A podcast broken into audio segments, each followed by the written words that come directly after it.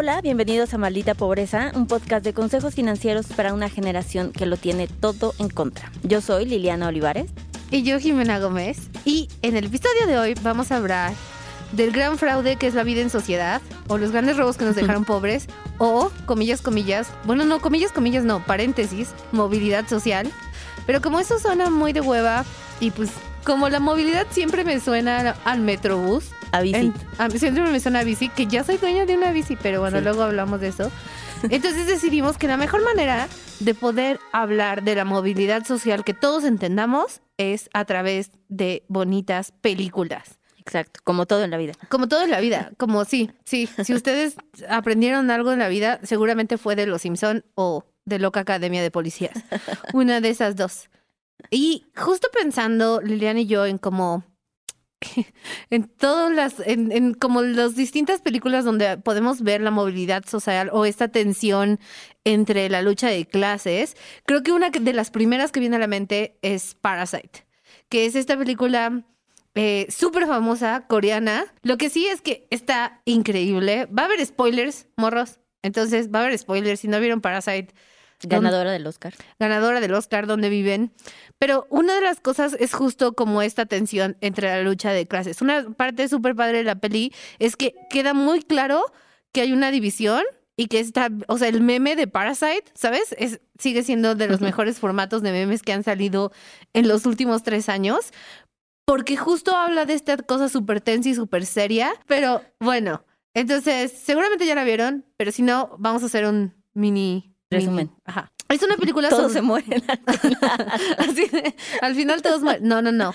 Pero es una película sobre dos familias, ¿no? Que se encuentran del lado eh, de los extremos opuestos de la economía coreana, que de un lado son muy, muy ricos y del otro lado son muy, muy pobres. Y cuando decimos pobres, son pobres. Viven en estos como departamentos que no están ni en, el, ni en la planta baja, o sea, están en el menos uno. Entonces su ventana da a la mitad de la calle, ¿no? Como un mezanín raro. ¿no? Ajá, como un mezanín raro, pero para abajo. Que esto al principio de la película parece como, como una metáfora, ¿sabes? Como de, ah, pues sí, pues viven abajo de la línea de la pobreza, ¿no? Claro, es extracto. Ese extracto metafórico y luego se vuelve algo muy no metafórico, como muy clave y muy real de, de vivir abajo de esa línea de la pobreza, literalmente tiene implicaciones eh, muy fuertes que te van a cubrir de nuevo, literalmente, en mierda. Entonces, cuando hablamos de esto, de la lucha entre clases, siempre vienen acompañados de la percepción que tenemos de una clase versus otra, ¿no? Entonces,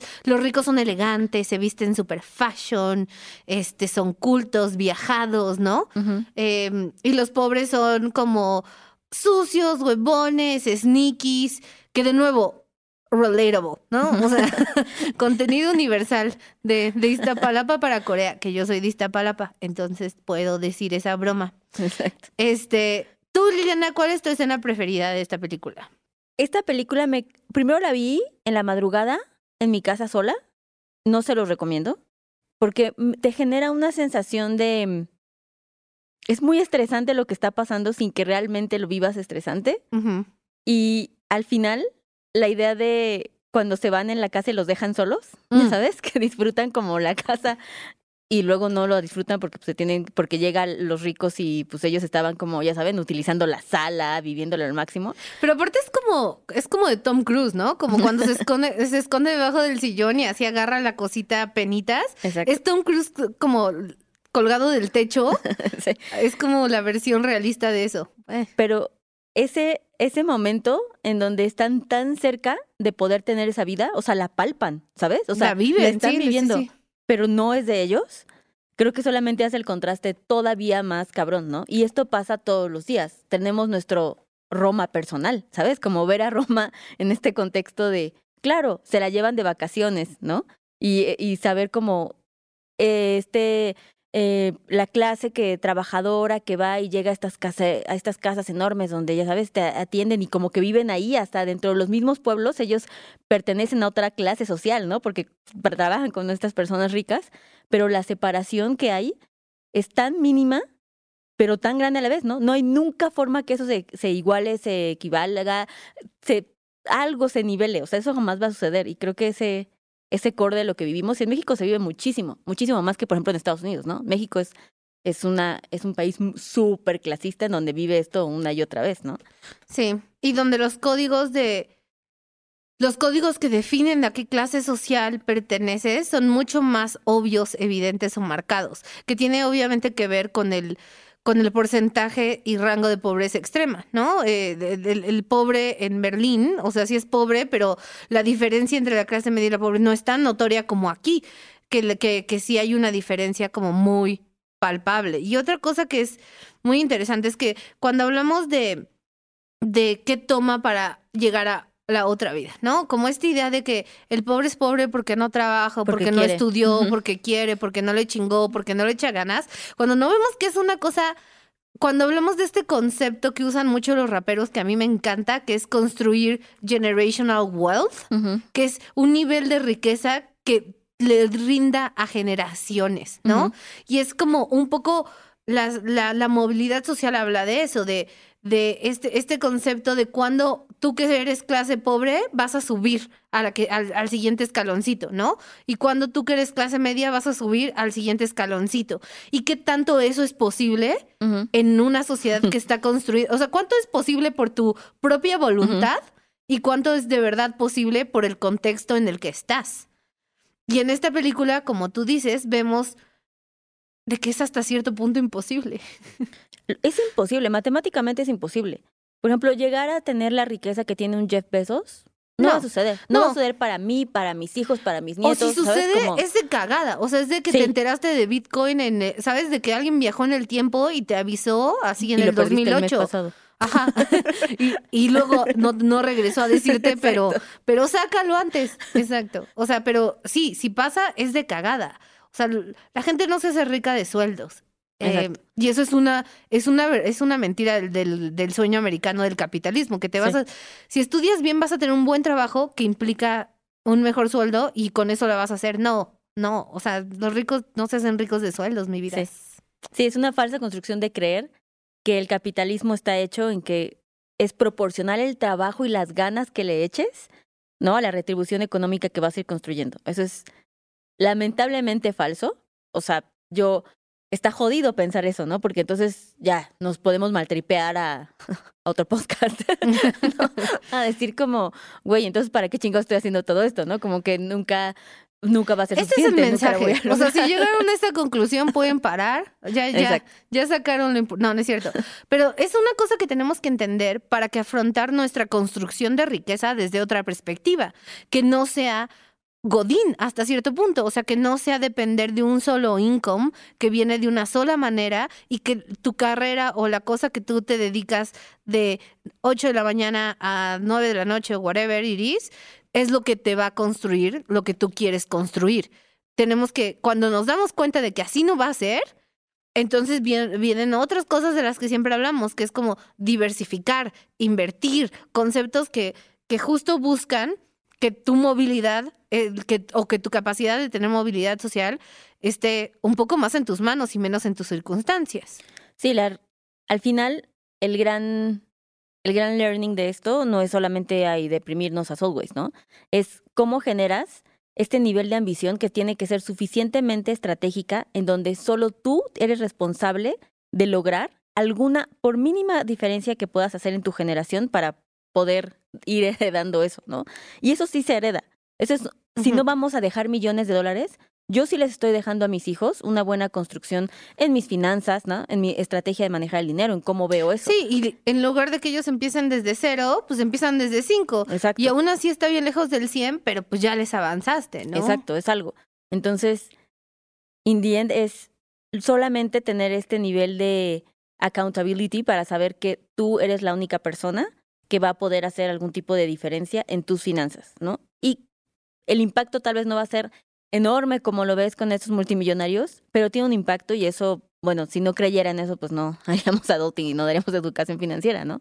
Creo que genuinamente ese es un gran paso. Incluso tú y yo lo hemos vivido. Nuestra generación previa lo hizo muy mal, ¿no? O sea, nuestros papás no supieron hacerlo, nosotros nos tuvimos que poner más listos y eso sí lo heredamos. Y no, y no, sabemos hacerlo.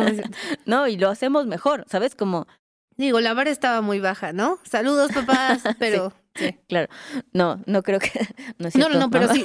yo sí, de yo, yo no dije eso. Pero bueno, ahorita vamos a hablar más de la- del, del contexto tan mexicano, porque ahí justo esta parte familiar, creo que allí entra en un contexto muy mexicano cultural y otro tipo de cosas. Pero antes de pasar a eso, como que solo para drive the point home de qué es la movilidad social, Liliana preparó un bonito rap que ahora nos va a hacer, donde cuidó que todo rimara. Claro.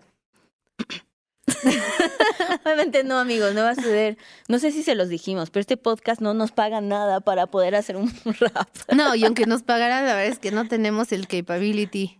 Exacto. Sí la ambición. Exacto. Pero- Sí las ganas, la Sí neta. sí las ganas. o sea, sí, Solo sí. no el talento. Sí, el estilo de vida, no el talento. Es correcto. Pero bueno, el punto es que la movilidad social se refiere a, dónde estamos, cómo nos movemos y para dónde vamos en la barra económicamente. En la barra económica que divide los distintos tipos de riqueza y pobreza. ¿no? En México, eh, la movilidad, en la movilidad social en México es baja. ¿Qué quiere decir esto? Pues que hay poca movilidad, ¿no? 49 de cada 100 personas que nacen en hogares de un grupo más bajo de, de- de- de la escaleta social, en los índices de pobreza, se quedan ahí para toda su vida. Eh, y aunque la mitad logre ascender, 25 de ellos nunca van a lograr superar la línea de pobreza en México. Eso, o sea, está Downer. cañoncísimo, porque de verdad, y de verdad, ¿eh? O sea, no es gente que no trabaje. No, o sea, totalmente no. se chingan cabroncísimamente de maneras, de maneras muy, muy, muy pesadas, ¿no? O No, pues, sea, México es de los países con más horas hombre en el mundo. Sí, sí, sí, y que también tiene otras implicaciones. O sea, la gente que, que vive en, en, en, con menos recursos económicos también no vive en zona centro. Entonces, por ejemplo, llegar a su trabajo le toma más tiempo. Entonces, para llegar a su trabajo se levantan súper temprano, llegan súper tarde, pasan un bonche de tiempo en transporte. O sea, es una serie de cosas que nosotros, gente que hacemos memes para social media en la Roma Condesa y llegamos en bici, o sea, como no digo que no es un trabajo válido, divertido y como que digno, saludos a mi jefe, pero no, no es comparable la chinga. O sea, honestamente no, lo es. Y yo tampoco estudié, entonces, ¿Cuál, cuál es el learning? ¿cuál es el learning aquí? Hay un meme, no, no sé cuál es el learning aquí. El learning es que, pues, no, no es, no es por falta de trabajo, definitivamente, pero la, la fábrica de la sociedad está construida de un modo donde ascender es extremadísimamente difícil. Es sumamente difícil y eso al final, el punto de entender este concepto de movilidad social, que es básicamente poder pasar de una clase a otra, es súper complicado en México. That's it, ¿no? O sea, si eres media, clase media, seguramente vas a nacer clase media, te vas a vivir clase media, vas a morir siendo clase media, así hasta tus siguientes 20 generaciones, hasta que alguien haga un unicornio, ¿sabes? Como, maybe eso va a suceder. Pero el punto de eso es regresar a ver, entonces, qué impacto tengo yo y qué puedo hacer, ¿no? Y obviamente aprender bonitos conceptos financieros, económicos, como de que no. Pues es que es las crayolas, ¿no? O sea, es como tener herramientas financieras para organizar tus finanzas y tu y para también afrontar tu relación con el dinero y tus sueños, tu futuro, tus aspiraciones. Sin esas crayones, pues no puedes hacer nada. O sea, entre más recursos tengas, más, más probabilidades tienes de literalmente pintarte un mejor futuro. Qué bonito me quedó esa metáfora que acabo de inventar. Pero bueno, hablando de cosas más mexas, otra película donde vemos la movilidad social es Las Niñas Bien, que yo no vi la película, supongo que leí el libro en algún punto, pero la verdad es que creo que me dijeron que lo tenía que leer y creo que dije, ajá. Y ya. Qué horror, qué pena. Mm, No, no sé qué comentar, más que obviamente la vamos a ver, no, no te preocupes, la tengo en todos los formatos. No, yo creo que esté bien. Las Niñas Bien es una muy buena película, está hecha muy bien. El libro, me. Entiendo lo que implica. Respeto, muchas gracias, Guadalupe Loesa, donde quiera que esté. Pero En la casa. película está muy bien lograda. La manera de retratar como lo que está pasando desde ese ángulo, la verdad lo hace magistralmente, ¿no? Esta escena en donde está esta, mm, ¿cómo se llama la actriz? No me acuerdo. Ilse Salas. Ilse Salas. eh, viéndose en los espejos, estos súper ochentosos, con su vestido blanco de seda. Esa la viste en el él tráiler. Está perfectamente. En donde tiene el tiempo, un martes a las 12, de estar comprando un vestido de noche con toda la calma del mundo, ¿no? Es como, no tiene que trabajar, tiene un chofer, tiene hijos que van y lo recogen y ya sabes, va al club. Y es retratar, la película se está en los ochentas, ¿no? Y lo que demuestra, lo que habla de esta película es este, es la historia de cómo cuando México colapsa en el 81 eh, y cómo lo vivieron la crisis las familias de las lomas, ¿no? Eh, las familias millonarias que en su movilidad hacia el, para, pero para hacia el otro lado al contrario, como también se les desapareció. Esto ha pasado muy pocas veces y ha tocado pocas familias cuando lo comparas, ¿no? Versus la otra, la otra movilidad social. Así es que eh, es muy, sí es muy white sican, ese es, ese es un gran punto de cómo, cómo poder relatarlo. Pero el punto de esta película es que ella es una ama de casa, ¿no? En donde el esposo mexicano trabaja, tiene mucho dinero. Ella obviamente no trabaja, no tiene ningún tipo de control de acerca del económico, ella solo vive en sociedad como se debe hacer, ¿no? Cuando eres señora de las lomas. No, no, no, not relatable content. bueno, y entonces, eh, por lo que pasa en el contexto de, de los ochentas en México, cuando está López Portillo, que es la primera gran crisis, que by the way, no sé si Me saben encanta esto. que tengamos que decir la primera, ¿no? Sí, eh, hay varias.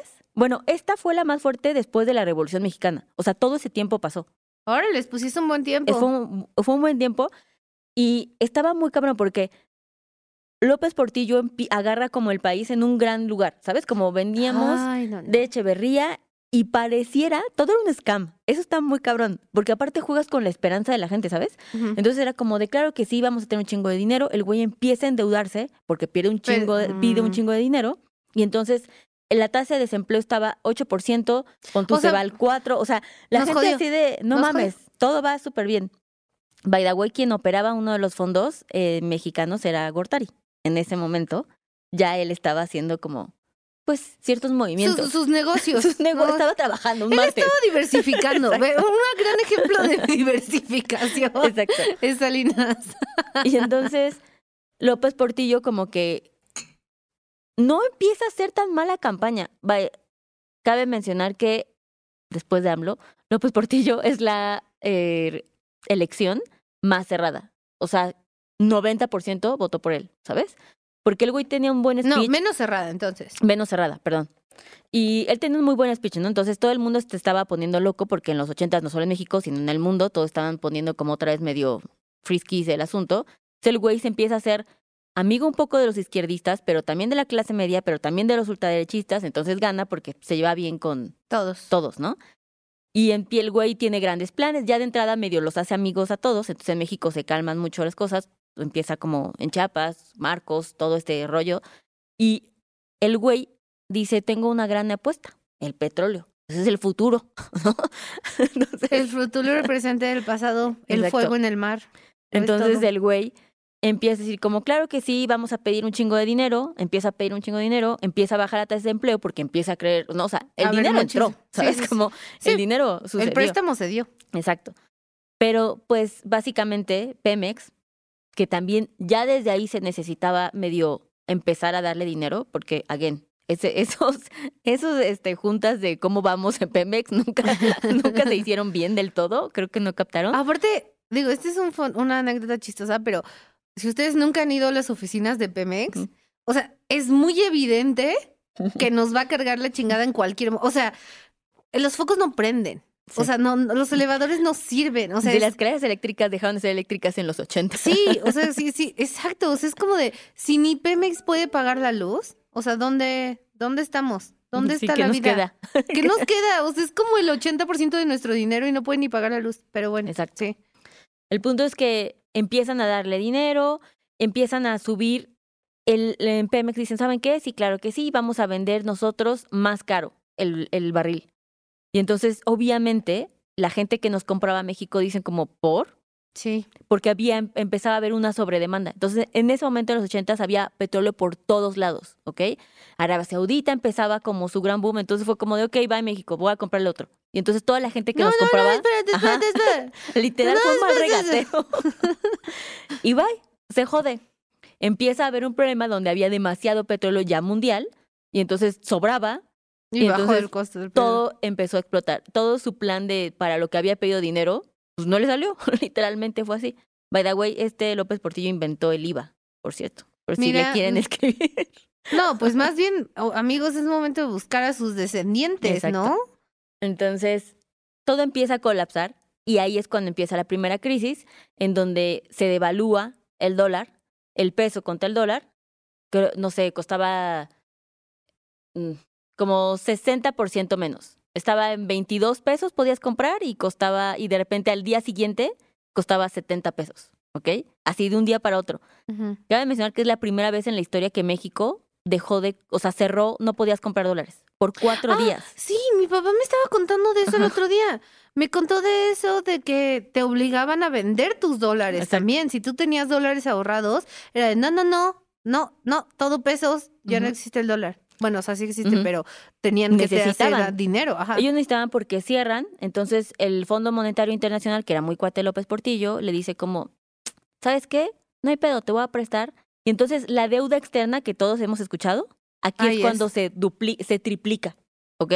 Porque Ay, no. necesitamos un chingo de dinero, aquí es cuando empiezan a nacionalizar los bancos para salvarlos, y entonces ahora sí todo lo del banco es mío, y empiezan así, todo cambia, No, literal, y- en y cuatro la- días. se abrieron las puertas de la corrupción a un nivel Exacto. cañón. Y en cuatro días colapsó el panorama mexicano y aparte le rendíamos, estábamos a merced absolutamente de la gente que nos había prestado dinero. ¿sabes? Como si nos decían, tienes que votar por esta ley mundial, pues te chingas, güey, porque es el jefe, ¿sabes? Como literalmente casi, casi nos compraron. Y eso llega a un punto máximo de estrés en el país, en donde es la primera crisis contemporánea que nuestros papás sufren y por eso los papás están muy ciscados, porque sufren esta y la del ciscados. 95. ¿Sabes? Como Sí. apenas tú salías de ser clase media alta, pon tú, y ahí es cuando empezamos a conocer términos como clase médica y clase baja, ¿no? Clase media baja, porque pues no los queríamos clasificar como clase baja, pero Sí, es el vía de desarrollo, ¿no? Es como Exacto. de la clase en vías de desarrollo. exacto. Échenle ganas. Exacto.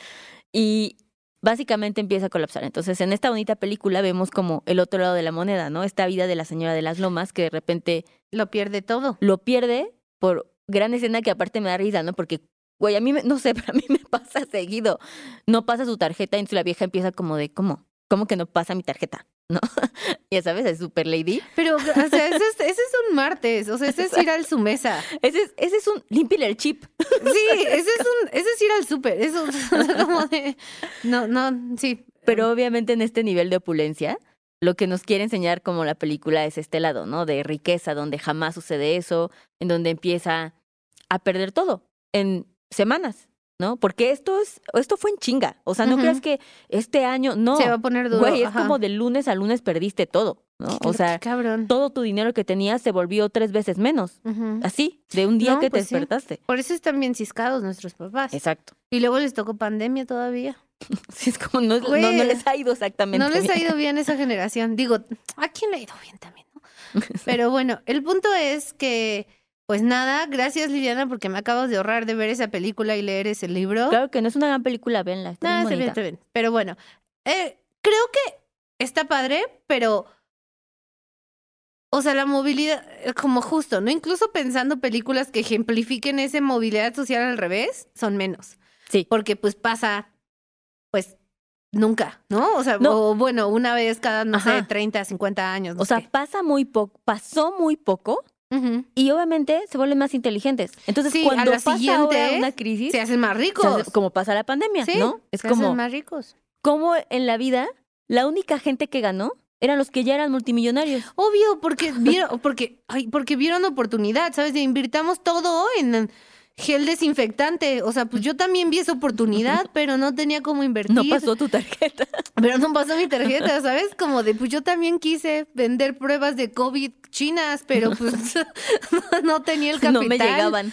Sí, o sea, La paquetería me no- detuvo. o sea, como pues sí, obviamente, porque los ricos, sobre todas las cosas, son malvados. Recuérdenlo, amigos. Pero No creo eso.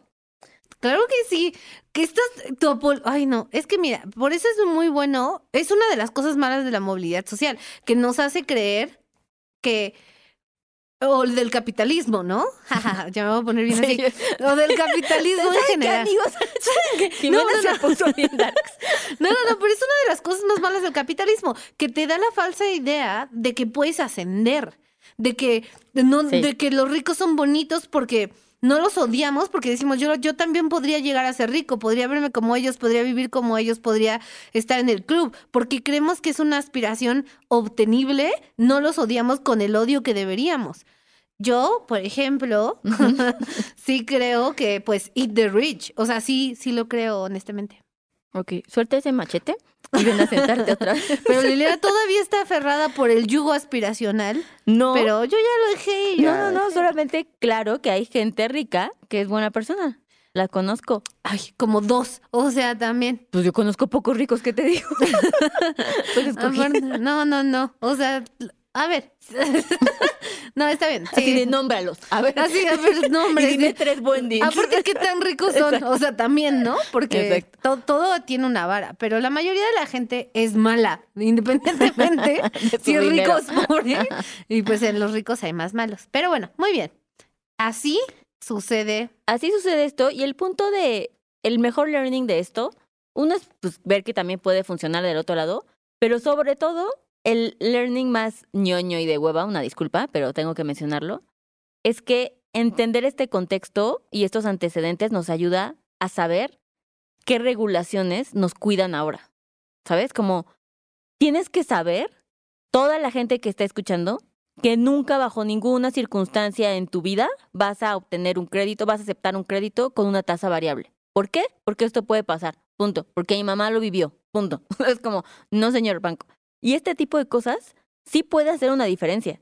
¿Sabes? Como yo todavía eh, la semana pasada estaba dando una, un taller a una empresa, ¿no? Y una de las preguntas fue como de, oye, me están aceptando, me están ofreciendo un crédito a tasa variable. Y yo así de, no, no, que no entendiste nada, ¿sabes? Como, este es el tipo de cosas que sí te, Que te hunden. que te hunden, pero que te dejan un aprendizaje. O sea, esta es la historia ayudándote a que sí tomes mejores decisiones. Y esta es una de ellas. Entender que por qué tus inversiones van a estar mejor en dólares es por una de estas razones. Porque el dólar siempre va a ser más fuerte que el peso. ¿Sabes? Como hay learnings que son Gracias a López por ti. Exacto. Hay learnings que son muy aplicables a nuestra vida y que afectan. Y como siempre les decimos en los talleres de finanzas para millennials, Fondo de nuestro, emergencia. o sea, sí, pero no. sí. No, nuestras decisiones de comportamiento afectan en el país en el que vivimos. No, pues es que hicimos muchas cosas. Sí, nunca le iba a tirar esa. Nunca, nunca le iba a atinar, o sea, también. No, pues sí, o sea, obviamente hay que aprender de, de esta gran crisis eh, eh, y del aprendizaje generacional, ¿no? De, de, de nuestros abuelos, tíos, padres que perdieron todo eh, o, o que se las vieron muy duras o incluso nosotros perdimos ahí, ¿no? O sea, pudimos haber estado en el club también, pero pues no llegamos. Eh, y cómo estar mejor preparados para una crisis. Y creo que al principio de la pandemia lo vimos. O sea, vivir tan cortos, tan a la quincena, tan al mes, no aguantas ni una crisis chiquita, grande, mediana. O sea, no aguantas ni, Ni que te retrasen la nómina. ni que te retrasen la nómina, ni que salgas y te caigas. O sea, cualquier imprevisto te puede empujar a la línea de la pobreza. Literal. Literalmente. Entonces, pues, Sí. aguas y maten a un rico. Muy bien. No. Está llamando a que la producción Sí, me calle. estoy- me Estoy volteando para pedir ayuda también Me porque se está poniendo bien agresiva. No es agresivo, es radical, que es distinto. Pero muy bien. Ahora vamos a hablar de otro bonito ejemplo, que es The Big Short. Esa sí la vimos las dos. Entonces, Otro bonito y último ejemplo. Obviamente vi The Big Short porque pues está el dios Christian Bale y él lo hace todo bien. no soy tan fan. O sea, sí soy fan, pero no como en Dios. O sea, no se me hace guapo. Se me hace como Batman. ¿Sabes? Yo escuché Batman y Dios y dije sí a las dos. No, no, no, hay una diferencia. Pero bueno, sí lo amamos. The Big Short es esta película que también ganó el Oscar, fíjense. Eh, las niñas bien... pues, No ganó tiene Oscar, no ¿no? tiene Oscar, pero bueno, ¿qué les digo? Sí tiene premio. También la movilidad de Óscares baja mucho cuando no están en inglés las películas. Exacto. Cuando se- fíjense que estamos viendo ese pattern.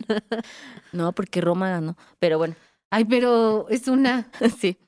El punto es que David Short se trata de esta, es una película muy interesante que sabes que te gustó, que sabes que la viste, que sabes que estuvo Steve Carell y estaba todo este super elenco, estaba Brad Pitt, estaba Margot Robbie, que te emocionó y no supiste por qué chingados te emocionó. Solo fue como, ajá, ajá, totalmente vende, ¿no? Y no entendiste qué diablos. Es porque es complejo este tema. Pero básicamente, David Short, para los que no vieron, ah, bueno, no sé si vas a mencionar tu bonita frase que, que es muy inspiradora. ¿Cuál? La de con que empieza la película. La de eating what you don't know, what that gets you into trouble.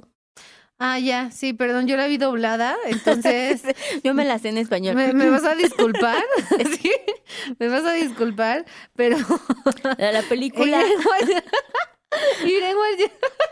Ay, no puedo, me dio mucha risa, perdón. Pero bueno, sí, adelante, Liliana. La película abre con esta frase en inglés de Mark Twain, by the way. No es O en español si la ves doblada. Exacto. Que, que no la vean, no, la- no la vean doblada. Porque luego como Jimena no le va a entender cuando uno le habla. Pero el punto es que se trata de cuestionar lo que creemos como oficial. ¿Sabes? Porque es como cuando tu tía ve algo en WhatsApp o en Face y ya dice que es real porque lo vio ahí. Es un poco esto. Estas creencias obvias de que lo que se escucha o lo que se cree, así es. Como el 5G en las vacunas, Exacto. que todas nuestras tías están muy preocupadas. Exacto, sí, no caso. El punto de esta película es que habla, em, es una historia real, con personajes basados en la vida real, todos, lo cual es bastante interesting, de la crisis que pasó en el 2008 en Estados Unidos, ¿no? La burbuja del real estate. Que parte de, como ya dijimos, pues no es nuestra primera crisis. Pero sí les vamos a decir algo, esta crisis es la que más rápido ha afectado a todo el mundo Porque es la gringa. porque fue gringa. Y obviamente si Estados Unidos estornuda, valemos madres todos porque no hay forma en la que no tenga este impacto. Es correcto. Ahora digo, en el contexto de COVID, esa, esa metáfora fue un poco. También aplicar. sí me quedé pensando así de Liliana está haciendo esto a propósito. Pero bueno, muy bien. Entonces sí, o sea, cuando es la, la crisis que, que, que más nos afecta a todos porque es la gringa. Y lo que es interesante de esta crisis es que, como Liliana acaba de explicar ah, súper bien y a lujo de detalle la de López Portillo, aquí la gente no sabe bien qué pasó, porque es una crisis como manufacturada en muchos niveles por tácticas muy chiquitas que van desde la persona que te ofrece un crédito en el centro comercial saliendo hasta el, banquero más importante del mundo. O sea, todos tuvieron un papel en la- esta arquitectura, no a, no a propósito, pero sí responsable, ¿no? O sea, así como que todo el mundo estaba haciendo cosas que era como de, "Meh, esto puede ser malo, pero nadie vio la escala total de la acumulación de las cosas. O sea, ¿O sí? No sé. sí, o sea, es difícil de contar esta historia porque para que fuera fácil tendríamos que tener un nombre y un apellido como López Portillo, ¿sabes? Pero Estados Unidos se ha encargado Mm. muy bien, y ya me pongo así como de... ¿Ves? ¿Ves? Y yo soy la radical. Y yo No, no. así de... Pero aquí obviamente hay mucha gente que lo perdería todo si hubiera los nombres claros de cómo, como tú dices, O sea, ¿qué se estás diciendo? No, no. Dilo bien. Mira, aquí abiertamente. No, Fue Elvis. Eso es lo que estás diciendo. A lo que voy es que, claro que fue un scam hecho, y lo que sí nos queda entendido es que no sabían el grado que iba a llegar. Sí, ese es mi punto. O sea, como que todos sabían que estaban robando, bueno, no, o haciendo cosas que Era ponían en riesgo, ajá, la economía y que era un fraude y que bla, bla, bla. Pero creo que nadie sabía que cuando juntas a tanta gente haciendo la misma cosa, pues la, la cosa colapsa, como Exacto. lo vimos en, en nuestro episodio donde hablamos de, De scams. de del scams piramidal. Exacto. Sí, básicamente, ¿qué pasa en el 2008? Es, empieza Estados Unidos a dar tasas de interés muy bajas para que la gente pueda comprar sus casas. E inventan un producto nuevo que se llamaba como eh, Interest Zero o una madre así de marquetera, ¿no? Y entonces, ¿qué significaba eso? Que tú, pues, no te alcanzaba para comprar tu casa, ¿ok? Entonces, ibas y el banco te decía, ¿sabe qué, señorita? Le tengo un producto nuevo y significa que tú solamente me vas a ir pagando los intereses de tu casa. No vas a comprar la casa, solo los intereses de tu casa. Por ahorita, ya cuando te vaya mejor, cuando termines los intereses, ahora sí me empiezas a pagar la casa. Entonces la gente en vez de pagar, no sé, 1.500 dólares su casa, pues solo el interés eran 1.000 dólares, ¿no? O sea, les bajaba 500, entonces, ah, como, pues sí, poca madre. Y aparte, pues no puede estar mal, todos están comprando mi casa, todos en el entendido de que nuestro real estate siempre va subiendo y tu casa va subiendo de valor, ¿no? O sea, es un fact, eso es, a Sí, eso pero se es- refiere la pero- frase, ¿no? Pero justo es eso, o sea, como que uno dice, no hay inversión más segura Exacto, que el real estate, ¿no? Exacto. Como que, o sea, no ¿Qué puede va- salir mal. ¿qué va a pasar? ¿Se va a caer mi casa? O sea, ¿sabes? Como, Exacto. y pues, sí. Entonces pasa eso, entonces la gente como, sí, claro que sí. Entonces van y muchísima gente al mismo tiempo empieza a hacer eso y en el momento en el que todas las personas empiezan a hacer exactamente el mismo esquema, empieza a suceder que las casas empiezan a perder su valor. La gente de repente le dicen, ¿sabes qué? Ya ahora sí vas a tener que empezar a comprarlas, a pagar la casa.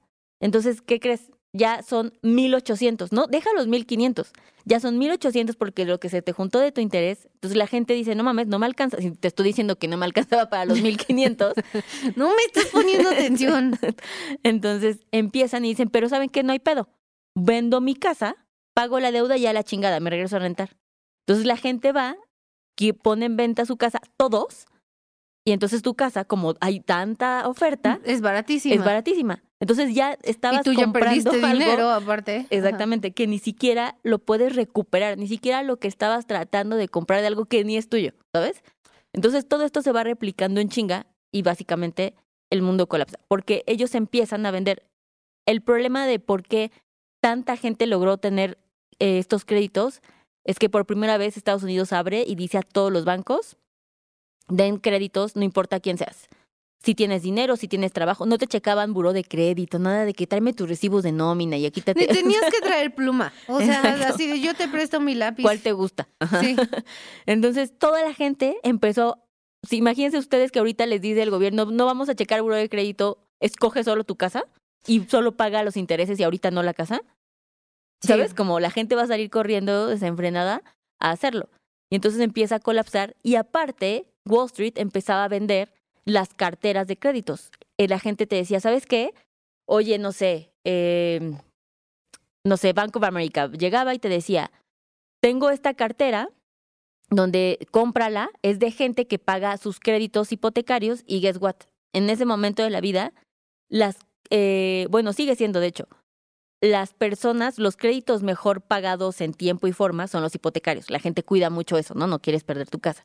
Entonces, como compra este paquete de gente que paga sus hipotecas, te las van a pagar a ti y mira, esta vale un millón de dólares y te la vendo en 800, ya dame lo que tengas, básicamente, ¿no? Entonces, Porque aparte de la premisa de que la gente no va a dejar no de va a dejar de pagarla. Entonces Wall Street así como, ah, va, va, va, va, sí, deal. Las compraba y cuando pasa todo esto que la gente deja de comprar, deja de pagar, empiezan a vender, lo que habías comprado en 800 mil dólares ya no vale nada. Ya nadie te está pagando, es aire, ¿sabes? Entonces todo eso se empieza a replicar en chinga, en chinga. O sea, normalmente las crisis van teniendo como un despliegue, ¿no? Primero es local, nacional, ¿no? Luego, obviamente, pues México le impacta rápido siempre, pero a lo que veo es que para que Estados Unidos le afecte algo y que en España lo sientan, se va a tardar, ¿no? Debido tiempo, porque se van tomando medidas poquito a poquito. Tiene obviamente. que cruzar el mar, sí, sí. Exacto, exacto, está lejos. Está O sea, lejos, ¿no? lejos. Velo así. Y lo- no hay directos, hay escalas. sí. Exacto, mar. La crisis tiene que transbordar. Exacto, se pierde. o pierde su vuelo. Entonces, obviamente eso pasa. En México nos pegó en chinga. Esto nos tocó con Calderón. Y empieza todo a colapsar. Por eso Calderón empezó a beber. Cuenta la leyenda. No, no. Me encanta que, o sea, la gente no sabe qué es mentira y qué es verdad en este Exacto. podcast. Pero las dos podrían ser igual de verdad.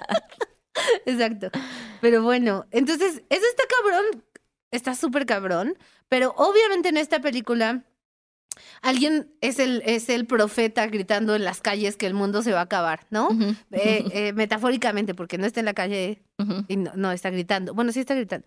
Pero justo el personaje de Christian Bale, eh, que Liliana ama, Amo.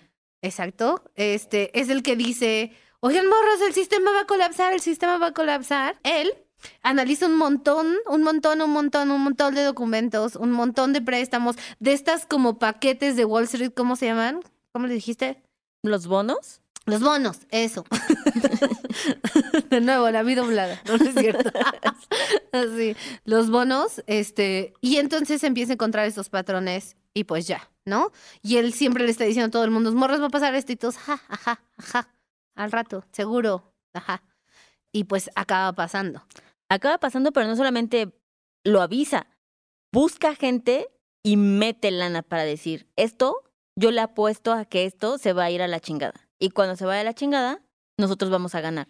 Porque te digo, los ricos son malvados. O sea, porque ahí, ¿tú crees que alguien, alguien clase media o clase baja como nosotras, o, o sea, como alguien no rico, no dijo, oigan, ahorita las casas están bien baratas, deberíamos comprar un bonche y cuando ya estén caras, pues vamos a ganar dinero. Obviamente lo dijeron, pero no tenían dinero para hacerlo, eran los que estaban vendiendo la casa. Entonces los ricos sí vieron una oportunidad y pues se hicieron más ricos. Aunque él no era rico en ese momento, the way. Solo era muy inteligente. Pero fue con la gente rica. Sí, pero ¿de dónde sacó el dinero? O Y sea, le fue a obviamente, decir, claro, ajá, a la gente rica dilema- malvada. Porque es Hay un dilema malvado. moral. Sí, es malvado. O sea, es como, o sea, familias perdieron, o sea, cabrón, no solo lo que tenían porque ni lo tenían, lo que debían perdieron, Ujú. ¿sabes? O sea, Sí, quedaron en, en verde. eh, quedaron en menos, menos, menos. Y aprovecharse de esa desgracia es como, como la pandemia. O sea, es, es, algo- es un dilema. Te digo que los ricos son malos. No son malos y sí es un dilema moral. Porque el decir. Donde siempre voy a la maldad. ganar- donde voy a ganar dinero a costa de que algo se vaya a la chingada.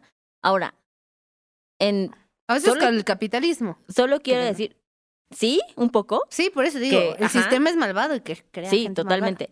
Y por otro lado, mucha gente dijo el warning y nadie quiso escuchar. Porque incluso la gente, Sí, fíjate, y este es el learning financiero de esto. Ok. La gente sabía que algo raro estaba pasando cuando el banco te dice, no, no, no, no me, no me, no traes identificación, sin pedo, ¿cuál quieres?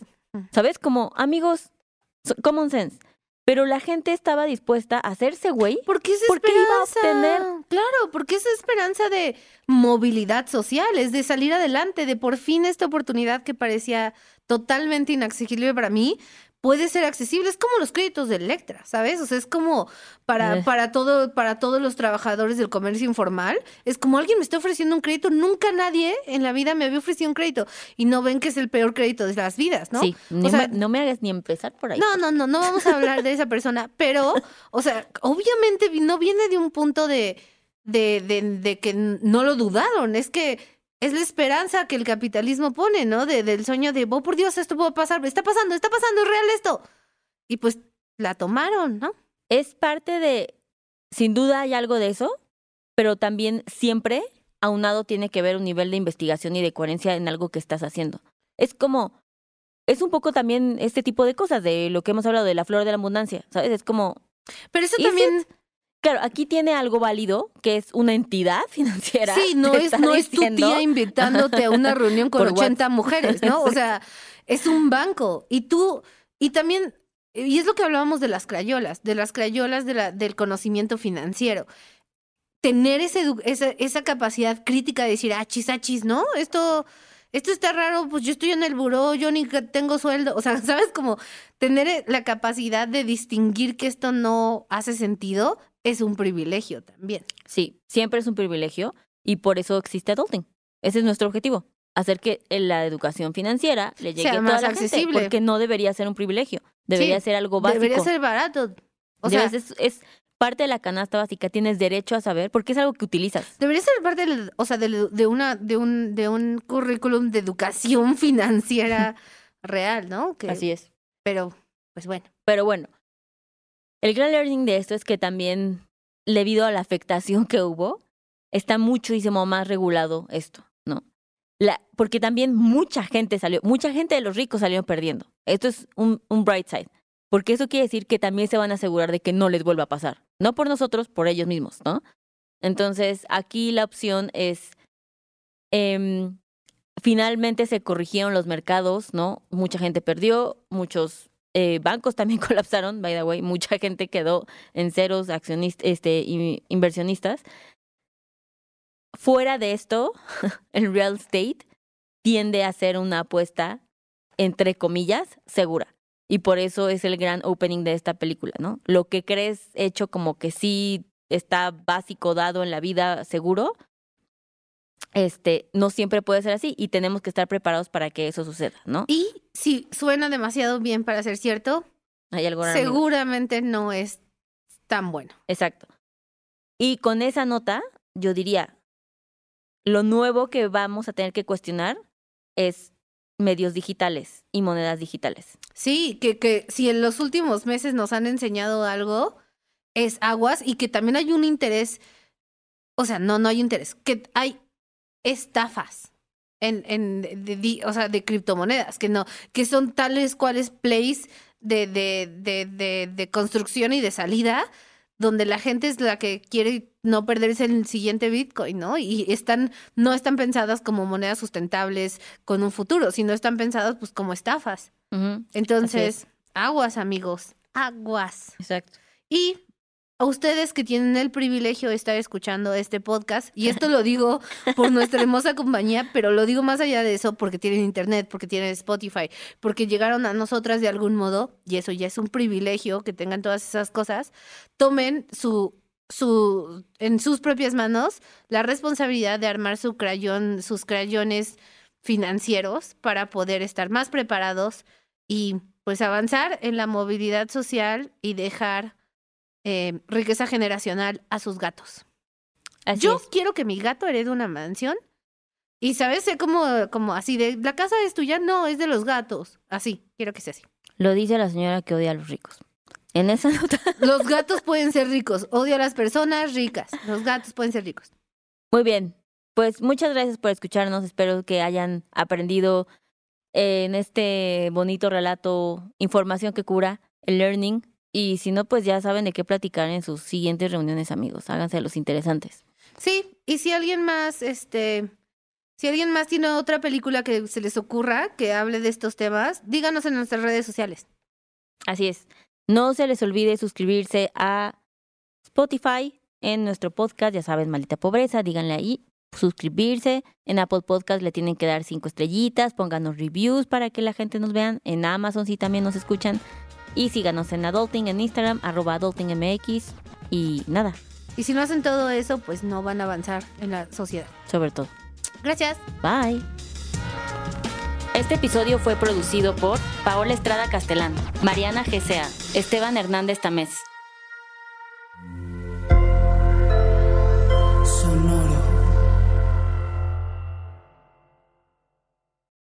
Lucky Land slots, you can get lucky just about anywhere. Dearly beloved, we are gathered here today to. Has anyone seen the bride and groom? Sorry, sorry, we're here. We were getting lucky in the limo and we lost track of time. No, Lucky Land Casino, with cash prizes that add up quicker than a guest registry. In that case, I pronounce you lucky. Play for free at LuckyLandSlots.com. Daily bonuses are waiting. No purchase necessary. Void where prohibited by law. 18 plus. Terms and conditions apply. See website for details.